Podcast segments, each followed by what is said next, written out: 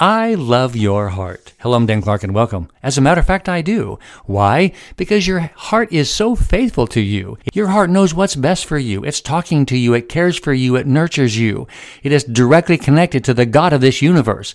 And when you listen to your heart, you're listening to what God is saying to you. Now, there is a difference between what your heart is saying to you and your head. And so, in order to hear your heart, you have to be very, very quiet. I love your heart.